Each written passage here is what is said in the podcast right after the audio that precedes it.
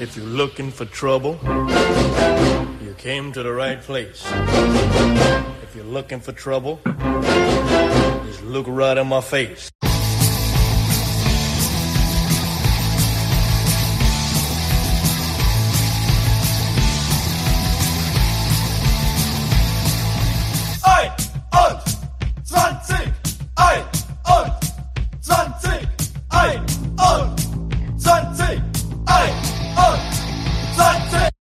Ja, hallo und herzlich willkommen zu einer weiteren Episode von 21, dem toximalistischen Infotainment für den bullischen, psychopathischen und sympathischen Bitcoiner.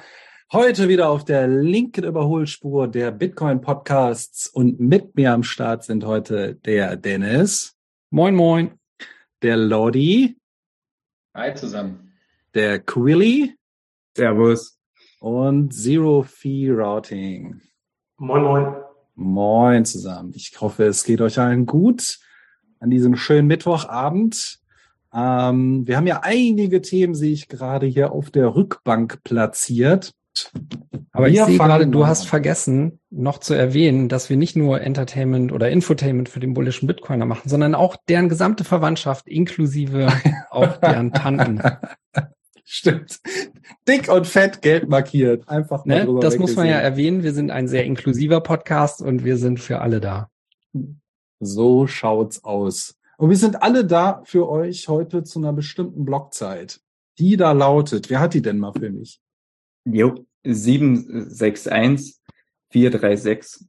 Sehr schön. Dann haben wir das auch schon mal. Gut. Heute Episode 157. Mein Gott, es wächst, es wächst und gedeiht. Hier schon mal vorab noch ein bisschen äh, Werbung zum Thema Podcasting 2.0. Also wenn ihr eine entsprechende App nutzt, um ein bisschen Satz zu schubsen, zu boostern auf die andere Art und Weise, könnt ihr gerne natürlich die Leute hier supporten. Oder äh, wenn Sie Ihre Note jetzt, wie wahrscheinlich der Großteil der Gäste hier nicht mit eingebunden haben, dann vielleicht einfach mal auf dem äh, Twitter-Account oder so nachgucken. Der ein oder andere hat da bestimmt eine kleine Adresse irgendwo parat. Also wer Bock hat, Value for Value wird immer sehr gerne gesehen. Und Sofern die Not dann läuft. sofern die Note dann läuft, da kommen wir gleich noch zu. und genau, so, die Blockzeit haben wir. Ich schaue noch mal nach. Der liebe Egge, der hat nämlich heute es leider nicht mehr schaffen können, uns einen Wetterbericht zuzuschubsen. Ich gucke mal so ein bisschen grob rein. Ähm, also die Satz, die steigen gerade, wenn ihr einen Channel aufmachen wollt, sofern eure Not läuft. Dann würde ich noch mal ein bisschen warten. Genau. Und ansonsten sehe ich gerade den letzten Block Foundry USA gefunden. Über 3000 Transaktionen da drin. Schön. Gut. Wollen wir mal mit einem Thema von gestern Mittag, Mittagmorgen, morgen irgendwie so beginnen? Bisschen Unser im- Mittag, ja. im Emergency Call kam auf einmal raus und am Feiertag, zumindest je nach Bundesland, war Twitter ein, ein wildes Spektakel. Wer hat denn mal, wer hat denn mal Bock einzusteigen oder soll ich mein Pamphlet mal so vorlesen? Ja, ich kann ja äh, kurz einen Einblick geben. Also äh, wer die Folge 154 von uns gehört hat, der kennt das Prozedere schon ungefähr. Äh, unser Apropos, wenn die Not läuft, äh, bezog sich nämlich darauf, dass LND dieses Mal wieder einen ähnlichen Bug hatte zu dem, der schon vor zwei Wochen da war. Und zwar konnte LND beziehungsweise deren Abhängigkeit BTCD, das ist deren äh, Bitcoin Core Implementierung, die sie nutzen, wieder mal die Daten größerer Transaktionen nicht parsen. Und zwar führte auch diesmal wieder eine Pay-to-Taproot-Transaktion dazu, ein bestimmtes Setting, was eben der Konsensusmechanismus äh, mit implementiert haben muss, äh, dass es irgendwie ausgehebelt wurde. Und äh, letztendlich für euch als Nutzer ist wieder mal relevant, genauso wie auch schon in äh, bei dem vorigen Mal, dass LND quasi nicht abgestürzt ist, aber es fiel dann einfach im Change Sync zurück. Ähm, keine neuen Kanäle wurden mehr registriert und man konnte LND nicht mehr starten, sofern das vielleicht ausgeschaltet wurde. Also entweder weil, äh, keine Ahnung, Stromausfall soll ja auch ab und zu vorkommen oder ähm, man ein Update durchgeführt hat und dann konnte man eben, wenn man noch nicht auf die jetzt erschienene Version 0.15.4 abgegradet hatte, den Node äh, nicht mehr neu starten. Äh, Weiterleitung und Zahlung waren auch diesmal erstmal nicht davon betroffen, aber wie gesagt, man konnte keine neuen Kanäle äh, öffnen oder Kanäle schließen und es ist halt sehr ärgerlich. Genau, und rund um dieses Thema, glaube ich, gibt es einige Dinge, die wir jetzt dann vielleicht auch gerade, weil es die zweite Outage innerhalb von kürzester Zeit war, besprechen können. Es gab einiges an Kontroverse auf Twitter und äh, mehrere Randnotizteile. Äh, Eine Sache ähm, kann man vielleicht noch erwähnen. Dieses Mal war nicht nur LND betroffen. Wie gesagt, es ging eher um einen Bug in der äh, Bitcoin äh, Implementierung, die sie nutzen. Und somit waren auch Elektros und weitere Node-Software Pakete betroffen. Beispielsweise Mempool Space ging auch für eine kürzere Weile nicht, bis sie dort Dinge gefixt hatten. Und ja, genau. Also so merkte man im Grunde genommen gestern steigende Nervosität äh, auf Bitcoin Twitter und wahrscheinlich auch bei Lightning Labs. Ja, keine Ahnung. Wie ist es euch gestern ergangen? Laufen die Nodes wieder? Seid ihr alle wieder mit dem Netzwerk verbunden? Und wie geht's euch? Also ich äh, lasse über Core Lightning laufen und habe mir erstmal gedacht, ich mache erstmal gar nichts und guck mir das Spektakel auf Twitter erstmal an, wer wem welche Schuld in die Schuhe schiebt oder sagt, das ist doch schon seit zwei Wochen bekannt, warum tut keiner was? Und der andere sagt, ähm, warte mal, wie hieß es, wie hieß es, äh, you will run CLN and you will be happy. Und dann ging natürlich so ein bisschen das Ganze los. Ähm, warum macht man das so komisch öffentlich? Hier klar, dass da irgendwie Probleme sind. Warum kann man das nicht auf anderem Wege irgendwie lösen? Also ganz, ganz kurios. Und heute Morgen wollte ich noch ein bisschen äh, Satz auf meine Bitbox schieben und habe dann irgendwie gemerkt, hm, irgendwie quatscht die Bitbox aber nicht mehr mit meiner Node. Was ist denn da los? Ja, und dann hatte ich mich noch ein bisschen mit dem Mike auseinandergesetzt und wir haben ein bisschen getextet und dann hat er mir doch den Tipp gegeben, hier Electrum Rust, äh, da müsste wohl mal ein Update noch fahren, hat mir noch ein bisschen äh, Syntaxmaterial gegeben, durchgeschoben, noch mal ein bisschen aufs Building gewartet. Das lief, glaube ich, gar nicht so kurz. Ich glaube, ja, 20 braucht, Minuten bisschen, oder ja. so äh, lief das schon. Also keine Sorge, wenn das länger dauert, ähm, also wer da irgendwie noch Support braucht, kann ja auch gerne in die äh, Telegram-Gruppe Raspberry Blitz German reinkommen und da Fragen stellen oder wer da ein bisschen Command-Line-Support braucht, der kann da gerne mal joinen. Ja, auf jeden Fall lange Rede, kurzer Sinn. Gemacht, getan. Update lief durch und dann konnte ich auch ganz normal wieder über Port 5001 ist es, glaube ich, bei der Bitbox ähm, connecten. Hab wieder alles gesehen, konnte in Ruhe was rüberschieben und war dann glücklich. Aber die LND-Leute waren wohl zum zweiten Mal in kurzer Zeit am Fluchen.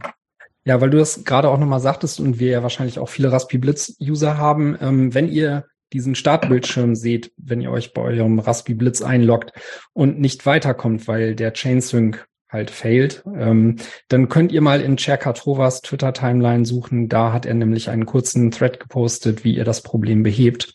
Ihr müsst da quasi äh, auf die Command-Line und dann mit einem Befehl ins Menü wechseln und dann könnt ihr von da aus wieder LND updaten und ja, alles wird gut. Aber ist ja halt schon ein bisschen ärgerlich, ne? dass jetzt in so kurzen Abständen da Probleme auftreten, ist die Frage, wo sind die Probleme und wie soll man das jetzt einsortieren und wie viel Kritik soll man jetzt an Firma X üben oder an Bitcoin oder an Lightning und was ist gerechtfertigt, was ist, was ist weniger gerechtfertigt? Hat da einer eine Meinung zu oder ein paar Ideen? Ja, also dieses, Entschuldigung, ja, mach. Nee, mach ruhig. Ähm, also dieses Responsible Disclosure Thema, das kam ja gleich auf, ne, weil also auch diese äh, Message in dem äh, in dem Op Return Code, uh, you will run CL and you will be happy. Das führt halt dazu, dass das quasi so als wissentlicher Angriff äh, auf LND verstanden wurde. Ne? Und ähm, äh, die Blockstream-Leute haben sich da dann auch von distanziert, weil hm.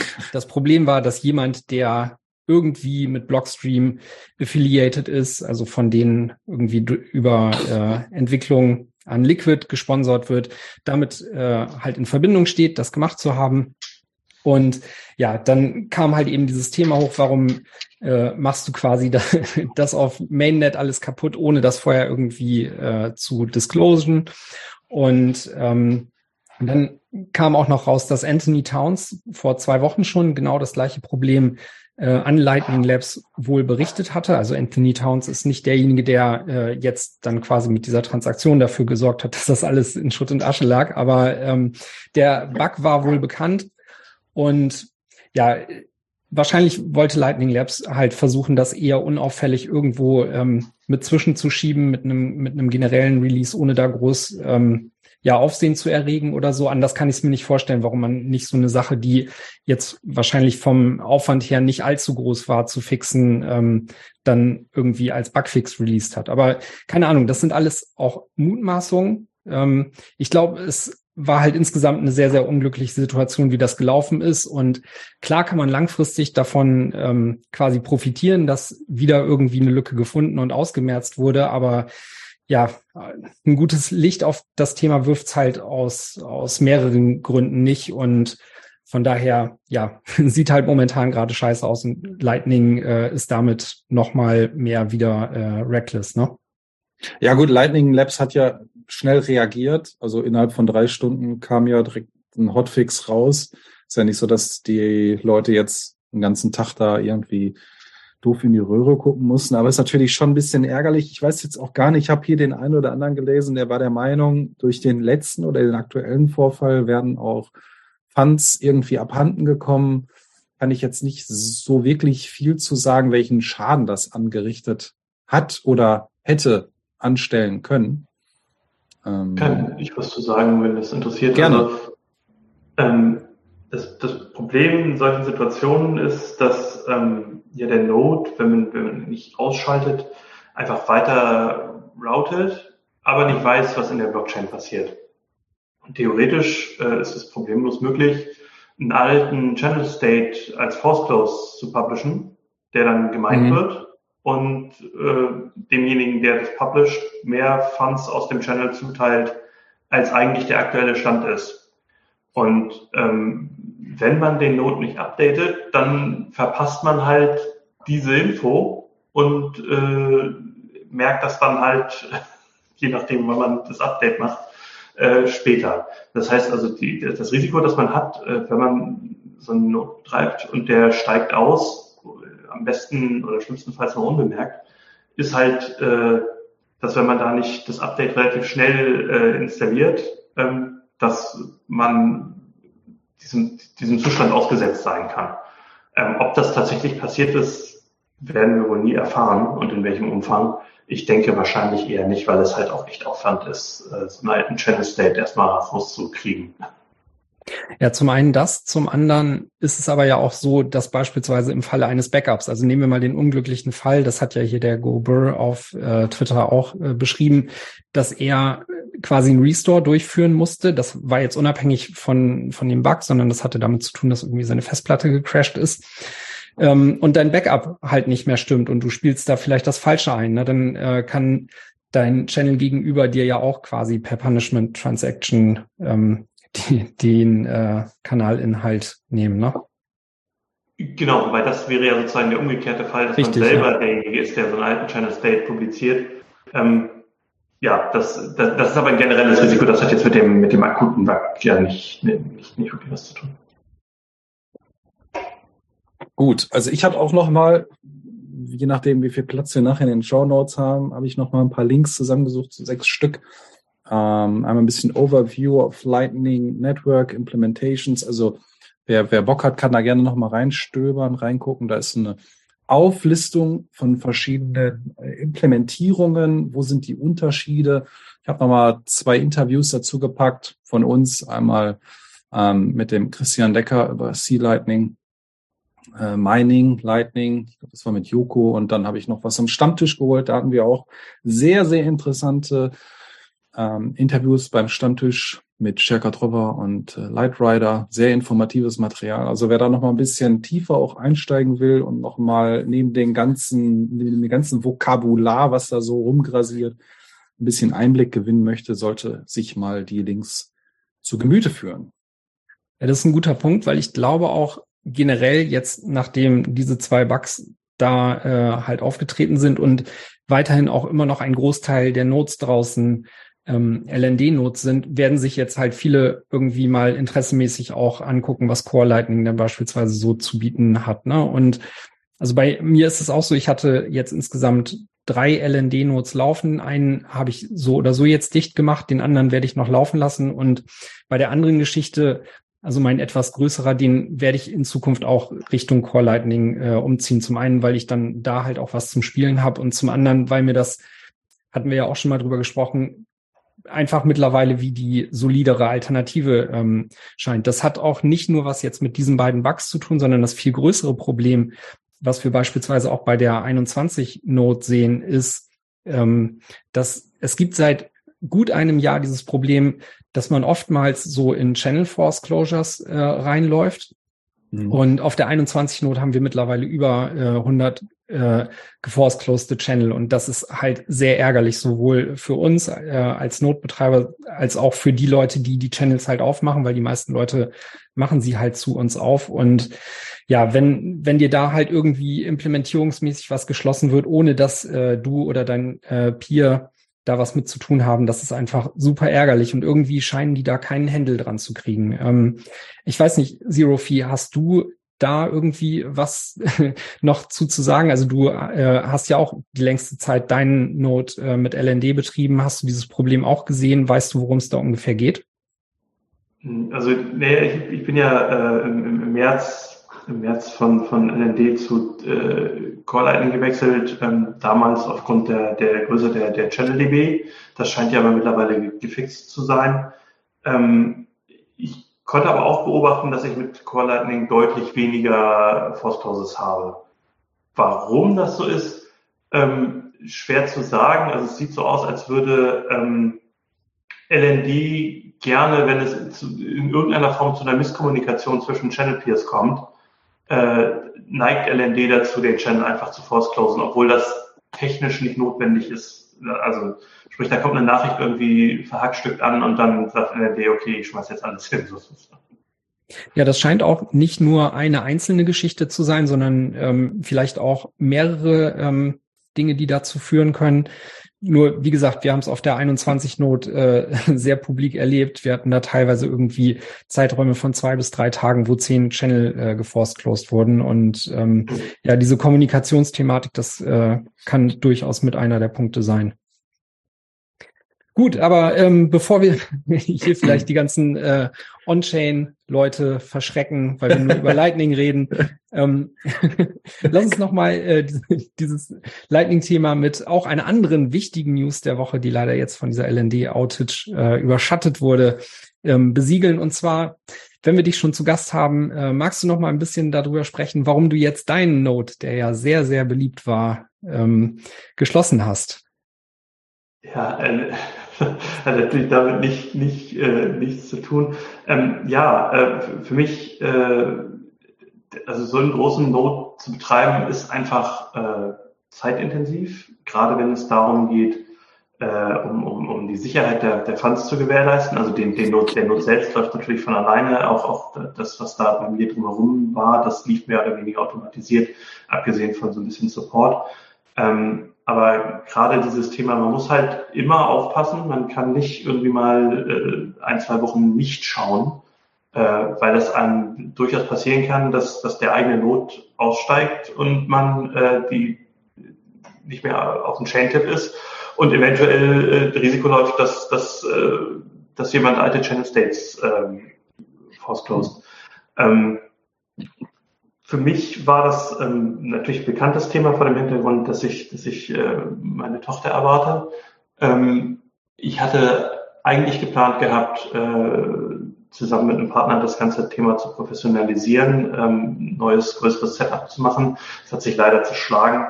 Ähm, und jetzt hatte ich praktisch vor dem Entbindungstermin nicht mehr genug Zeit, das alles äh, eigenständig zu machen und habe dann gesagt, es hat keinen Sinn. Ich habe jetzt auch, auch einfach nicht die, die Ruhe, ähm, das zu machen. Ähm, und dann mache ich jetzt lieber mal ein Timeout und überlege mir im nächsten Jahr, ob ich, ob ich den Not wieder starte oder eben nicht, je nachdem auch, wie sich das Umfeld entwickelt.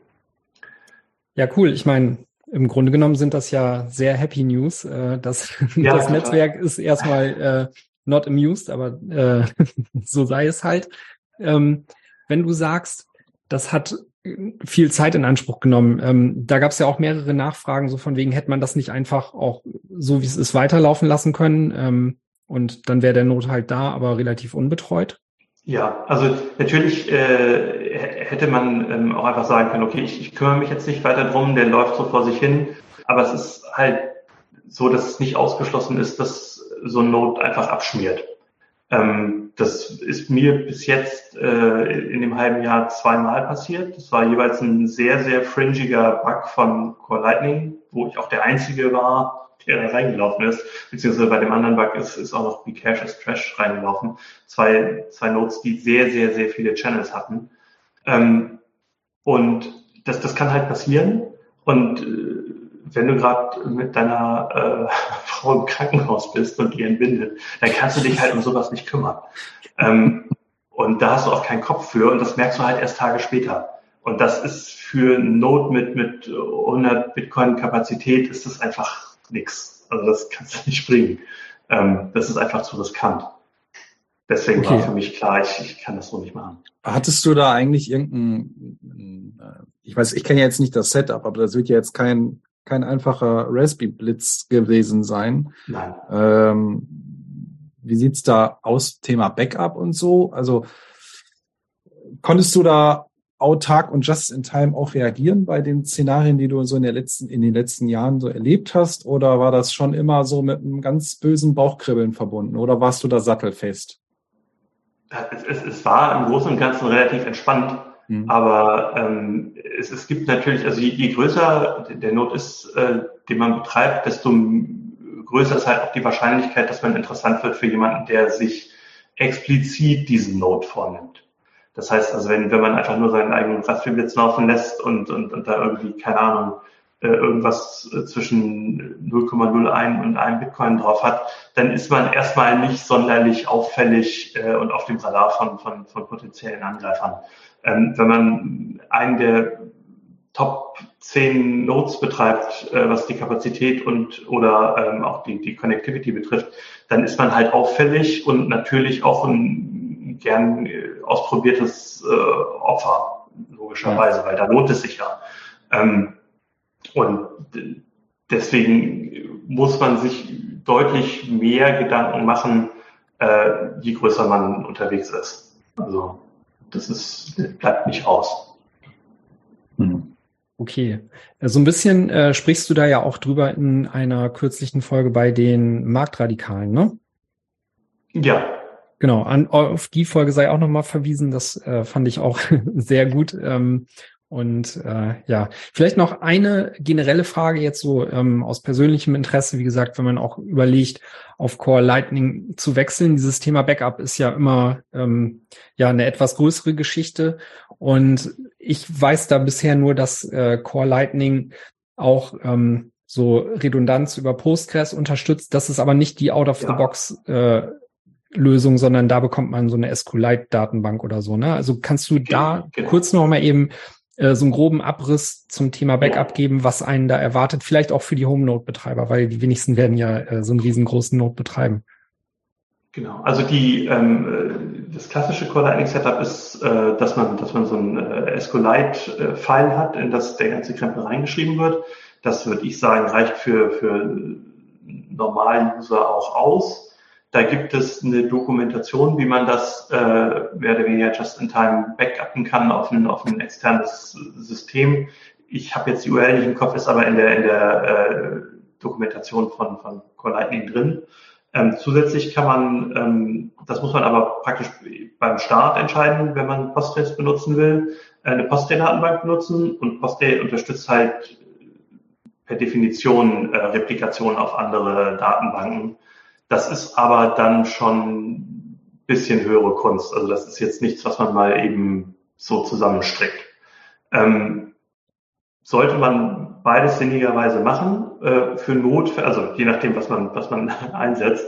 Äh, für, den, für den ganz großen Notfall gibt es dieses klassische Static Channel Backup mittlerweile auch für Lightning. Ähm, dass man praktisch seine Peers auffordert, äh, hey, ich habe meinen Node äh, kaputt gemacht, bitte force close den Channel, sodass ich auf die Funds on-chain zurückgreifen kann. Aber da vertraut man halt dann dem Peer, dem man mitteilt, äh, dass er das bitte tun möge, äh, dass er das auch mit dem tatsächlichen Stand macht und mit jungen Alten macht.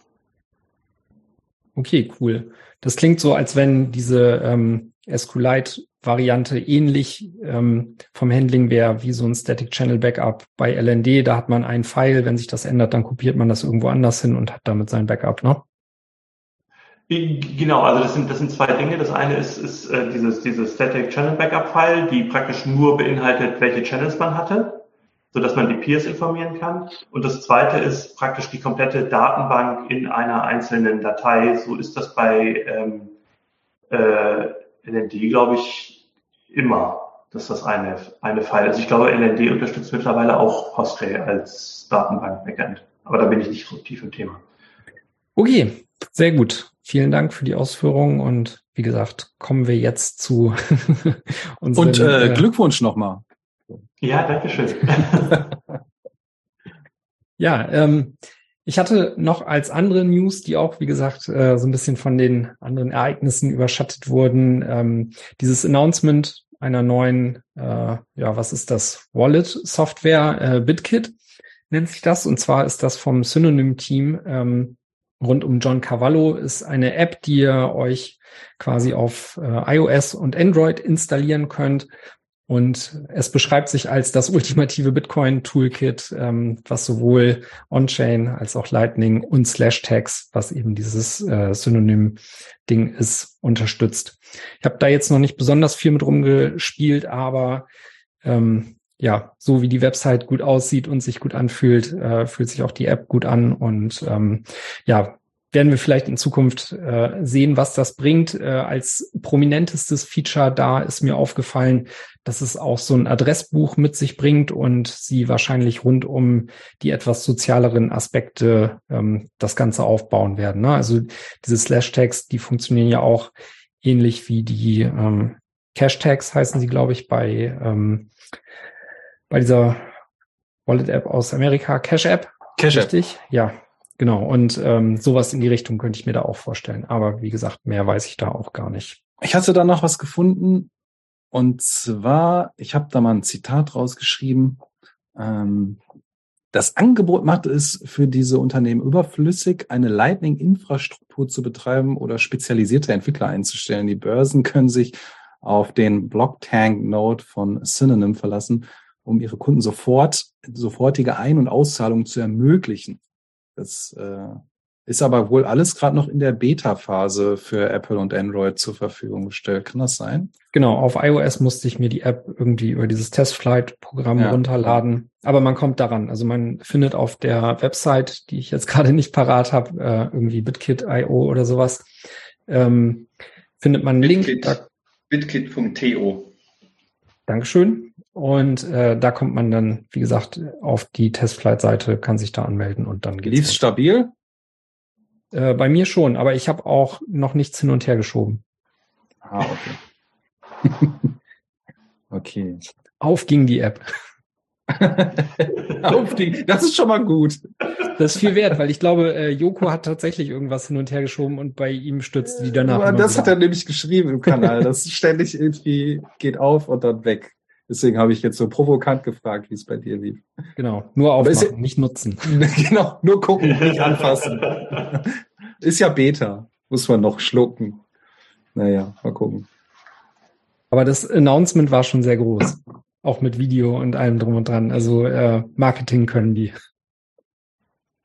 Okay, jetzt muss noch ja, der Rest stimmen. Da, da würde ich kurz reingrätschen zum Thema Marketing können die. Ähm, wir wollen nachher noch über Plan B in Lugano sprechen. Ähm, da lagen überall solche Flyer äh, dazu und ich hatte keinen Plan, was es ist und ich habe es anhand vom Flyer auch nicht verstanden. Ich habe es jetzt erst gerade eben, als ich auf der Webseite war, verstanden, um was es eigentlich geht. Also ähm, die gehen, glaube ich, wirklich auf die Hardcore-Techies aus, äh, die vielleicht wissen, welche Firma dahinter steht, weil mir war es tatsächlich nicht klar, was, was dieser Flyer mir jetzt sagen soll. Das war damals bei dem Announcement von Synonym, also der dahinterstehenden Firma, aber auch schon so. Da wusste auch keiner, was sie denn jetzt vorhaben, obwohl sie sehr viel geredet haben. Gut, Kommen wir zum nächsten Thema. Was haben wir denn da? Wir haben Fett. Der Quilly, der will ein bisschen was raushauen, glaube ich, in Verbindung mal mit Lodi ein bisschen quaken. Wollt ihr uns mal ein bisschen was zu dem Thema sagen? Hm? Also die Kunst ist es da jetzt wirklich einen guten Übergang zu schaffen von gesundem Geld dazu zur Welt des Gelddruckens. ja, die ähm, News kam frisch rein. Also ich glaube, das war auch nicht wirklich jetzt überraschend. Also Rate Hike von der Federal Reserve von 75 äh, Basispunkte hatten alle irgendwie auf dem Schirm. Äh, hatte ich auch auf Twitter gesehen von mehreren Analysten, dass das jetzt, ja, ich glaube, 90 Prozent der Analysten hatten das vorhergesehen. Ich glaube, der Markt hat jetzt ganz okay äh, reagiert und da hatte ich noch frisch auch auf äh, CNN ein Interview und einen Artikel gefunden, wo sie auch den Chief Economist von Moody's Analytics dazu befragen. Und das Interessante ist auch, da spricht er wieder von diesem magischen Inflation Target von zwei Prozent und dass die da zurück wollen bis, glaube Frühling 2024. Also ganz spannend. Also was für andere die Lightning Note ist, ist da das Inflation Target mit zwei Prozent zum Thema Heiligkeit. Und ja, ich glaube, die Frage, die sich dann auch stellt, also äh, was bedeutet das dann für die Strategie der EZB und die äh, Situation in Europa? Also Lodi, wie siehst du das? Also ich finde ganz spannend, wenn man, wenn man mal guckt, wie sich die Leitzinsen der, der FED und der EZB entwickelt haben. Die laufen eigentlich äh, seit Corona mehr oder weniger im Gleichschritt. Nur dass äh, die EZB immer so ein bisschen hinterherhinkt, sage ich jetzt mal. Aber ich bin echt gespannt, wie es weitergeht, weil in den USA ist es so, dass die Inflation, ich glaube, im Juni ein All-Time-High erreicht hatte. Seither geht es langsam zurück. Und bei uns in Europa sieht es eben anders aus. Also bei uns äh, ist ja jeder Monat dann wieder eine kleine Steigerung. Jetzt sind wir über 10 Prozent im Euroraum. Und wir haben halt in Europa die ganzen strukturellen Probleme. Also mit, mit den 20 äh, Ländern, die wir in einem Währungsraum haben, mit Italien und so weiter, haben wir, glaube ich, noch viel, viel größere Probleme, weshalb wir die Zinsen, glaube ich, nicht mehr lange erhöhen können. Und die Amis, die haben jetzt, ich glaube, auch heute Mittag dann angekündigt, ein Tempo ein bisschen rauszunehmen. Aber die haben einfach nicht den hohen Druck, den die EZB aktuell hat, weil die Inflation nicht ganz so hoch ist, beziehungsweise leicht zurückgeht. Und was ich auch spannend finde, ähm, weil es heißt ja immer, ja gut, wenn wir die Zinsen erhöhen, dann rutschen wir, rutschen wir alle in eine Rezession. Und die in der USA oder die FED vor allem sagt, ja gut, aber der Arbeitsmarkt sieht mega gut aus. Also die haben tatsächlich eine sehr geringe Arbeitslosenquote. Und das ist irgendwie schon interessant, dass man das gar nicht so ganz vergleichen kann, was in Amerika gerade passiert mit uns, aber die Zinsen laufen trotzdem irgendwie ähnlich aktuell. Ja, ich glaube insgesamt die Situation äh, zu vergleichen ist halt aus mehreren Gründen schwer. Ne? Offensichtlicherweise ja auch, ähm, dass, dass der Euro keine Weltreservewährung ist.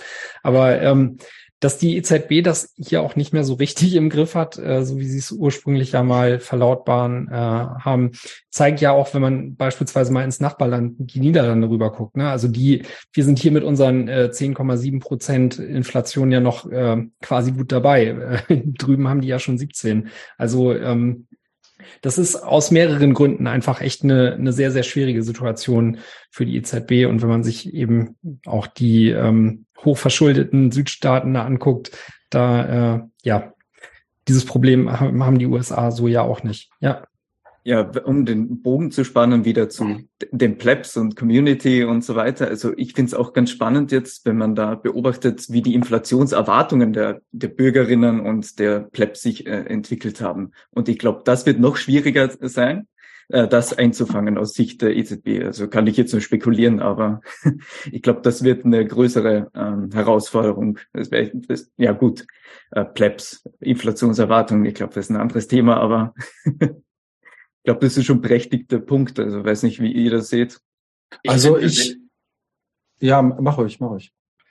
Ich, ich finde, wir sehen halt gerade einfach, ähm, wie bescheuert die Idee ist, für 20 Staaten eine Währung zu haben. Die Staaten, die sich so stark voneinander unterscheiden. Wenn ich allein jetzt gerade die Inflationsrate angucke, wir haben diese 10,7 oder was du gerade nanntest, und im Baltikum sind alle über 20 Prozent. Wie soll jetzt eine zentrale Instanz für diese Staaten eine Geldpolitik betreiben? Also das kann ja gar nicht funktionieren. Und ich glaube, genau die Probleme sehen wir jetzt gerade und das wird uns noch sehr, sehr lang beschäftigen. Indem wir einfach noch mehr Länder reinholen. Ich, ich, ja, es kommt Kroatien ja, noch dazu. Also, ja. Ja, wir müssen halt jemanden finden, der dann wieder anfängt einzuzahlen.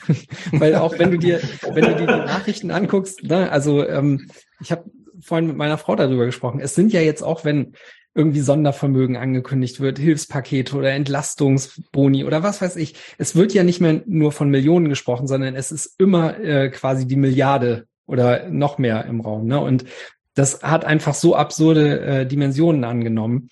Und ja, wie, wie Lodi auch schon sagt, also wenn man noch weiter ähm, östlich guckt, dann sind da äh, schon auch Länder mit äh, über 20 Prozent Inflation am Start. Und ja, keine Ahnung, ich weiß nicht, wie man äh, jetzt auch seitens der EZB da beispielsweise ja auch mit so Rate Hikes äh, von 75 Basispunkten entgegenarbeiten will, wenn die Inflation doch quasi schon in den äh, ja gut äh, dastehenden Ländern wie Deutschland bei 10,7 Prozent ist. Also das ist ja, ähm, also unser Inflationszugewinn macht so einen letzten Rate Hike ja schon wieder äh, zunichte. Hm. Ich ja, das. Mich wo, ich frage mich, wann haben wir das Top erreicht? Also wann geht es auch mal wieder ein Stückchen zurück? Irgendwie sieht es nicht danach aus, weil die Erzeugerpreise, die ja vor einem halben Jahr, dreiviertel Jahr angestiegen sind, das war glaube ich im Dezember angefangen, ähm, das schlägt halt jetzt so langsam durch. Und wenn ich sehe, wo die Erzeugerpreise aktuell sind, dann wird uns das ja noch das nächste halbe Jahr auf jeden Fall beschäftigen, egal was in der Ukraine oder sonst wo passiert. Und dann bin ich gespannt, wo wir da noch hingehen. Ja, aber ich meine, guck's dir an. Wie gesagt, es gibt ja immer nur noch irgendwie neue Ausgaben und es wird ja überhaupt nicht mehr die Frage gestellt, wo können wir beispielsweise mal auf Startseite anfangen zu sparen. Ne? Und ähm, solange diese, diese enorme Ausgabenseite da ist und auch mit der Druckerpresse finanziert werden muss, ähm, kann man halt sagen, ähm, Fiat hat, äh, hat keinen Boden und deshalb wird es immer weiter neue Tops geben, was, äh, was die Inflation angeht. Weil tatsächlich, ich glaube, ein, ein sehr, sehr wichtiges Mittel wäre, mal sich ehrlich zu machen und zu gucken, okay, ähm, wie, wie können wir denn jetzt mal anfangen, da auf der Kostenseite gegen zu steuern? Und das wird halt nichts, wenn du äh, einfach meinst, da irgendwo im Rathaus steht ein Goldesel und der, der wird's schon richten. Ja, also ähm, ich, ich habe auch schon auf Twitter gesehen, der eine oder andere linkt gerade, verlinkt gerade einen schönen Clickbait aus der einen oder anderen Presse, wo es heißt, da oben, da ist ein Asteroid oder so, der hat Trilliarden von Werten in sich, können wir den nicht meinen. ähm, wie du schon sagst, alle, alle reden nur noch demnächst von, ähm, von Billiarden. Das sind ja nur noch Werte, die wir so links und rechts an unserer Schulter vorbeiwerfen, juckt ja keinen mehr. Aber wir können ja mal kurz reinhören, was denn die Christine dazu zu äh, sagen hat. Do that out of pleasure. Mm. We do it because we are fighting. We do it because we are fighting inflation. Inflation has um, just pretty much come about from nowhere. We had been fighting deflation, so when prices were going down, down, down, down, trying to bring them to a steady level so that people knew about stability. And then as a result of very speedy recovery, plus the energy crisis caused by Mr. Putin, who's decided uh, in an unjustifiable way to invade another country. Ja, das ist eine, ja. Ja, wer, wer kann sich nicht erinnern an die Deflation, unter der wir erst kürzlich noch gelitten haben? Also da ist die EZB dann ja auch rettend eingeschritten. Wobei man sagen muss, wenn man jetzt die Statistiken anguckt, egal ob die stimmen oder nicht, aber wenn ich den Statistiken nach der Frau Lagarde natürlich auch geht, äh, wenn ich die anschaue, dann war die Inflation ja irgendwo wirklich bei 0, 0,5 Prozent lange Zeit. Und ihr Ziel von zwei Prozent wollten sie halt erreichen. Und ich finde nicht, dass die heute Fehler machen, weil heute ist nur noch Schadensbekämpfung. Sie haben gar keine andere Wahl. Was sollen sie tun? Die Fehler sind halt damals gemacht worden. Und jetzt müssen wir die Scheiße irgendwie, äh, müssen wir alle ausbaden. Also im Prinzip, die Fehler sind in der Vergangenheit gemacht worden und äh, jetzt wird das Problem halt immer nur größer, weil man es so in die Zukunft verschiebt. Durch aber ja, aber ich glaube, es spricht, es spricht halt keiner an, ne? Hab ich so genau, also selbst wenn wir, wenn wir denen zugestehen, jetzt kümmern sie sich irgendwie um die Schadensbegrenzung und so. Wenn wir das weiterhin machen, dann sind diese Dinge, die wir gerade beschrieben haben, Gelddrucken etc., das sind die Fehler, die dann auch wieder in der Zukunft ausgemerzt werden müssen. Ne? Also das ist, es ist ja wie gesagt kein äh, kein Weg der Gesundung, der auch über ähm, quasi vernünftiges Haushalten funktioniert, sondern wir machen mal wieder einfach kurzfristig ein Pflaster drauf, nämlich neues Geld.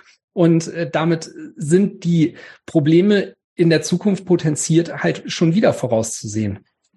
Ja, also wir verschieben das Problem immer in die Zukunft und es wird immer größer. Ja, das hat das System an sich einfach. Solange man nicht aufhört, Geld zu drucken, ähm, wird sich das Problem einer Inflation auch nicht mit steigenden Zinsen beheben lassen. Das heißt, äh, solange die Geldmenge wie verrückt ausgeweitet wird, ähm, kauft mehr Geld, dieselbe Menge an Produkten und resultiert in Inflation. Das, da sind die Zinsen nur Nebenkriegsschauplatz. Ja, wobei, also das ist ein sehr, sehr komplexes Thema, ja. Ich habe mir jetzt wirklich die letzten Jahre auch nicht viel damit auseinandergesetzt. Und oft liest man ja auf Twitter oder hört im Bitcoin-Space, ja, wenn die Geldmenge erhöht wird, dann steigen Preise. Das ist ja nicht der Fall. Also es hängt ja davon ab, wie viel Geld wirklich in den Umlauf kommt und wie viel Geld bei den Banken versiegt, wie viel irgendwo auf den Konten versiegt und, und wie, wie hoch die Geschwindigkeit, die Umlaufgeschwindigkeit äh, von dem Geld ist. Also es gibt viele Faktoren und der Zins ist halt eine Variante, zu sagen, wenn ich die Zinsen hochhau, dann äh, lassen die Leute das Geld auf dem Konto liegen, dann sinkt die Nachfrage, sinken die Preise. Problem ist aber, solange wir diese hohe Inflation haben, spielt es keine Rolle, ob der Leitzins bei zwei oder bei zweieinhalb Prozent ist. Ja, ja, weil jetzt zu einem guten Punkt halt auch die Teuerung sich darin ausdrückt, dass wir Strom und Gas nicht drucken können. Ne? Also äh, jetzt trifft es Aber halt. wir können ja Bremse einführen. ja, genau. Jetzt trifft Ja. es halt in der Realwirtschaft äh, quasi, ja, ist, ist das der Marktpreis, der sich ausdrückt, weil da äh, jetzt quasi das Metall erreicht ist und wir hier irgendwie über äh, Naturalien sprechen, die ausgetauscht werden müssen. Ja, aber ist ja nicht so, du kannst es einfach illegal machen, die Preise zu erhöhen, dann ist das Problem auch gelöst, oder? genau. Hat nicht irgendein Staat ähm, verboten, die Preise anzuheben? Wo war das denn letztens? Oh, das Belarus? ist ja einer war. Ja, ne? Irgendwie sowas, Ja. die Lebensmittelpreise, nix mehr. Ja, Ich, äh, illegal. egal. Problem gelöst. Problem gelöst, genau. Thema erledigt. Machen wir weiter. Ja, aber zum Beispiel, ich habe äh, heute hier gerade in Bremen von der Bäckerei äh, gehört, die jetzt richtig viel zu tun haben, ne, weil äh, deren drei Konkurrenten auch dicht gemacht haben. Und in dem Sinne, da siehst du ja, ne, das Geld ist nicht weg, es hat dann nur jemand anders. Ich hau, Hauptsache Bäcker Lutze macht nicht zu. Der Gute. Der Gute. Gut, okay, jetzt haben wir uns genug aufgeregt und abgearbeitet. Lasst uns wieder zu produktiven Themen übergehen. Genau, da würde ich doch einfach mal ein bisschen in die äh, Newskugel reinschauen und habe mal so ein klein bisschen den Überblick verschafft zum Thema Mining-Entwicklung, die gerade so am Start ist. Ähm, und es gab von Arcane Research vor kurzem Berichte darüber, dass die Hashrate weiter steigt. Ich habe mal vorhin so einen Blick drauf geworfen, ist mh, zu dem letzten All-Time-High, also ordentlich abgesackt, kann man sagen. Das sind jetzt so bei 233 Exahash. Das ist ja auch nur so roundabout geschätzt, aber ähm, die Entwicklungen waren ja auf jeden Fall da in den letzten Wochen, obwohl im, im Sommer schon einige angefangen haben, auch ihre Schuldensituation zu verbessern. Unter anderem äh, Stronghold, die hatten ähm, auch ordentlich Schulden abgebaut und konnten ihre Bilanz ein bisschen stärken. Ich glaube, im August haben die knapp 60 Prozent ihrer Schulden schon senken können. Wohingegen bei Core Scientific läuft es irgendwie gar nicht rund. Das Unternehmen gab bekannt, dass es ähm, fällige Zahlungen momentan aussetzen muss. Kommt natürlich auch gut an. Und da hatte ich noch beim Blogtrainer ein Zitat auf der Seite erwischt.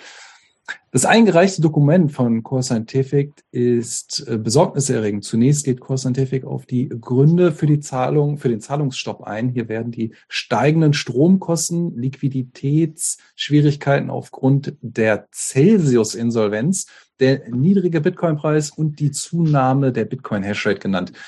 Und da habe ich erstmal so ein bisschen gestoppt und habe mir gedacht, Celsius-Insolvenz, hat sich da irgendwie einer ein bisschen äh, verspekuliert oder was lief da ab? Ist mir jetzt noch nicht ganz so geläufig und bekannt, was sie da getrieben haben. Aber wenn Core Scientific rausgehen würde komplett, würden 4,9 Prozent der Hashrate mit einem Schlag weg sein. Also wären die Nachfolger Marathon und Riot. Da muss man mal gucken, wie diese Entwicklung sind. Ähm, ein weiteres Unternehmen, was Probleme angekündigt hat oder berichtet hat, ist Argo Blockchain. Ein Investor ist abgesprungen und nun probiert man mit Stammaktien im Wert von 27 Millionen US-Dollar Kapital zu erwirtschaften und probiert die nächsten zwölf Monate vom Betrieb sicherzustellen. Klingt jetzt auch nicht besonders rosig. Aber dann dachte sich Cleanspark, wir springen einfach mal ein und die haben jetzt bekannt gegeben, dass sie drei, über, knapp über 3800 Mining Rigs erworben haben. Ähm, auch ganz schön heftig. Die hatten ja vor kurzem eine Überschreitung von ihren 5 Exahash erreicht und ähm, haben da einfach nochmal stark angezogen und haben ja auch gesagt, ihr Ihr Unternehmensziel für 2023 möchten Sie oder da halten Sie dran fest an dem Ziel, äh, dass Sie bei 22,4 Exahash dann sein wollen werden. Mal schauen, ob die ähm, ja strategisch gehandelt haben und haben, haben eine gute strategische Position, auch was ähm, den Stromeinkauf etc. betrifft. Also vielleicht weniger zocken, bisschen mehr Ausdauer hinkriegen, ist natürlich ein, ein risikoreiches Geschäft. Da muss man, glaube ich, sehr wachsam sein und eventuell auch nochmal seinen Standort überdenken. Ähm, und ja, wenn man sich vielleicht noch abhängig macht von ein paar Partnern, Investoren und muss da immer drauf hoffen und bangen, dass das gut läuft, dann ist das natürlich auch schon äh, mit ein paar Bauchschmerzen vielleicht in der aktuellen Zeit verbunden. Dann habe ich noch was von Paraguay gelesen.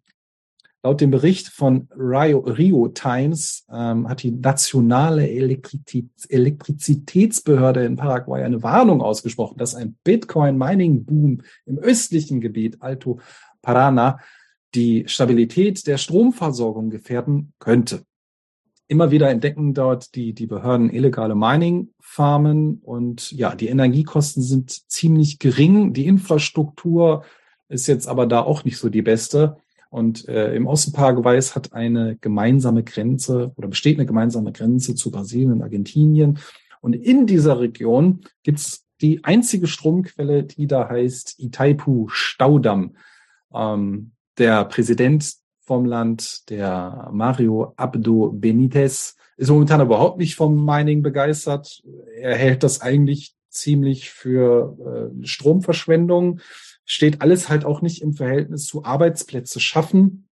Aber es gibt einige Senatoren, die sich schon dagegen ausgesprochen haben und möchten das eigentlich ähm, weiter, weiter voran ähm, ja, bringen, diese Thematik. Also auch da mal gucken, wie so die Entwicklungen sind. Also summa summarum kann man sagen, ähm, es gibt einige, die strauchen gerade ganz schön und andere haben vielleicht jetzt demnächst, wenn die äh, Hashrate noch weiter sinkt, vielleicht auch wieder den Anreiz gefunden, äh, ja, ihre Miner anzuschmeißen oder sich auch auf diesem Feld, in diesem Spektrum da zu etablieren. Muss man mal gucken, wo die Reise hingeht.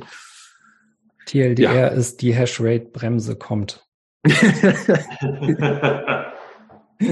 ja, äh, einige Home-Miner oder so, die beklagen sich ja sowieso schon. Aber gut, äh, da kann man halt nicht mitspielen, wenn mal eben jemand knapp 3800 Rigs ordert und die, Dann müssen wir einen Miner-Soli einführen. genau. Den Global Mining, ja, aber ist schon, ist schon okay. Ich meine, äh, wir können es eh nicht ändern, wir können es nur beobachten und das Bitcoin Intervention Council ist dran. Hm. So sieht's aus, so sieht's aus. So, dann. Ich habe noch was reingepackt, kurz und knackig zum Thema Cash App, weil die haben ja auch, ähm, also bieten nur in, in, in ihrer App Zahlungen über Lightning an. Transaktionen mit QR-Code werden jetzt standardmäßig mit Lightning abgewickelt. Alles in einem Transaktionslimit bis 999 US-Dollar pro Woche also für die amerikanischen Nutzer relativ äh, ja, oder, oder gut zugänglich war es ja schon immer, außer im Staat New York. Die haben wir ja schon öfter mit Regulator hier irgendwie erwischt, dass, dass die irgendwie nicht mitspielen dürfen. Und ja, Cash App hat sich ja bereits im Laufe des letzten Jahres schon stark etabliert. Ähm, einmal vor allen Dingen durch, durch Sportler, Schauspieler und sonstige Promis, die schon ordentlich immer Werbung dafür gemacht haben oder auch irgendwelche ähm, Aktionen in Verbindung mit Cash App gemacht haben, bisschen Satz verteilt. Ja, und der Dienstleister hat irgendwie 81 Prozent seines Umsatzes in Höhe von 12,3 Milliarden US-Dollar durch Bitcoin erzielt. Ja, was kann man sagen? 44 Millionen Kunden pro Monat, die diese App nutzen. Das ist schon, ja, schon ein starkes Stück, würde ich sagen. Genau. Gut, was habe ich dann noch? Ach ja, mein Lieblingsthema. Der eine oder andere hat es vielleicht schon mitbekommen. PayPal. ich will ja gar nicht mehr gut auf die zu sprechen, weil ich mein scheiß Konto einfach nicht gekündigt kriege. Aber äh, ja, anderes Thema. Jeder Support gibt mir auf jeden Fall eine neue Information.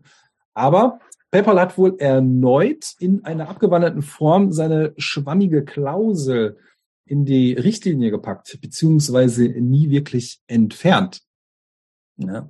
Hier noch mal ein ganz kurzer Auszug davon. Wenn Sie als Verkäufer Gelder für Transaktionen erhalten, die gegen die Nutzungsbedingungen verstoßen, haften Sie nicht nur für die oben genannten Maßnahmen, sondern auch für den Schaden, den PayPal durch ihren Verstoß gegen die Nutzungsbedingungen entstanden ist. Sie erkennen an und stimmen zu, dass 2500 US-Dollar pro Verstoß gegen die Nutzungsbedingungen derzeit eine angemessene Mindestschätzung des tatsächlichen Schadens für PayPal ist.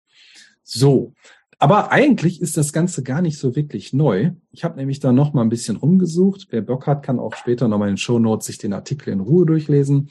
Also wenn PayPal will, können die halt einfach Geld abziehen und das Ganze ist aber eigentlich schon seit Januar 2022 bekannt und steht in den Nutzungsbedingungen.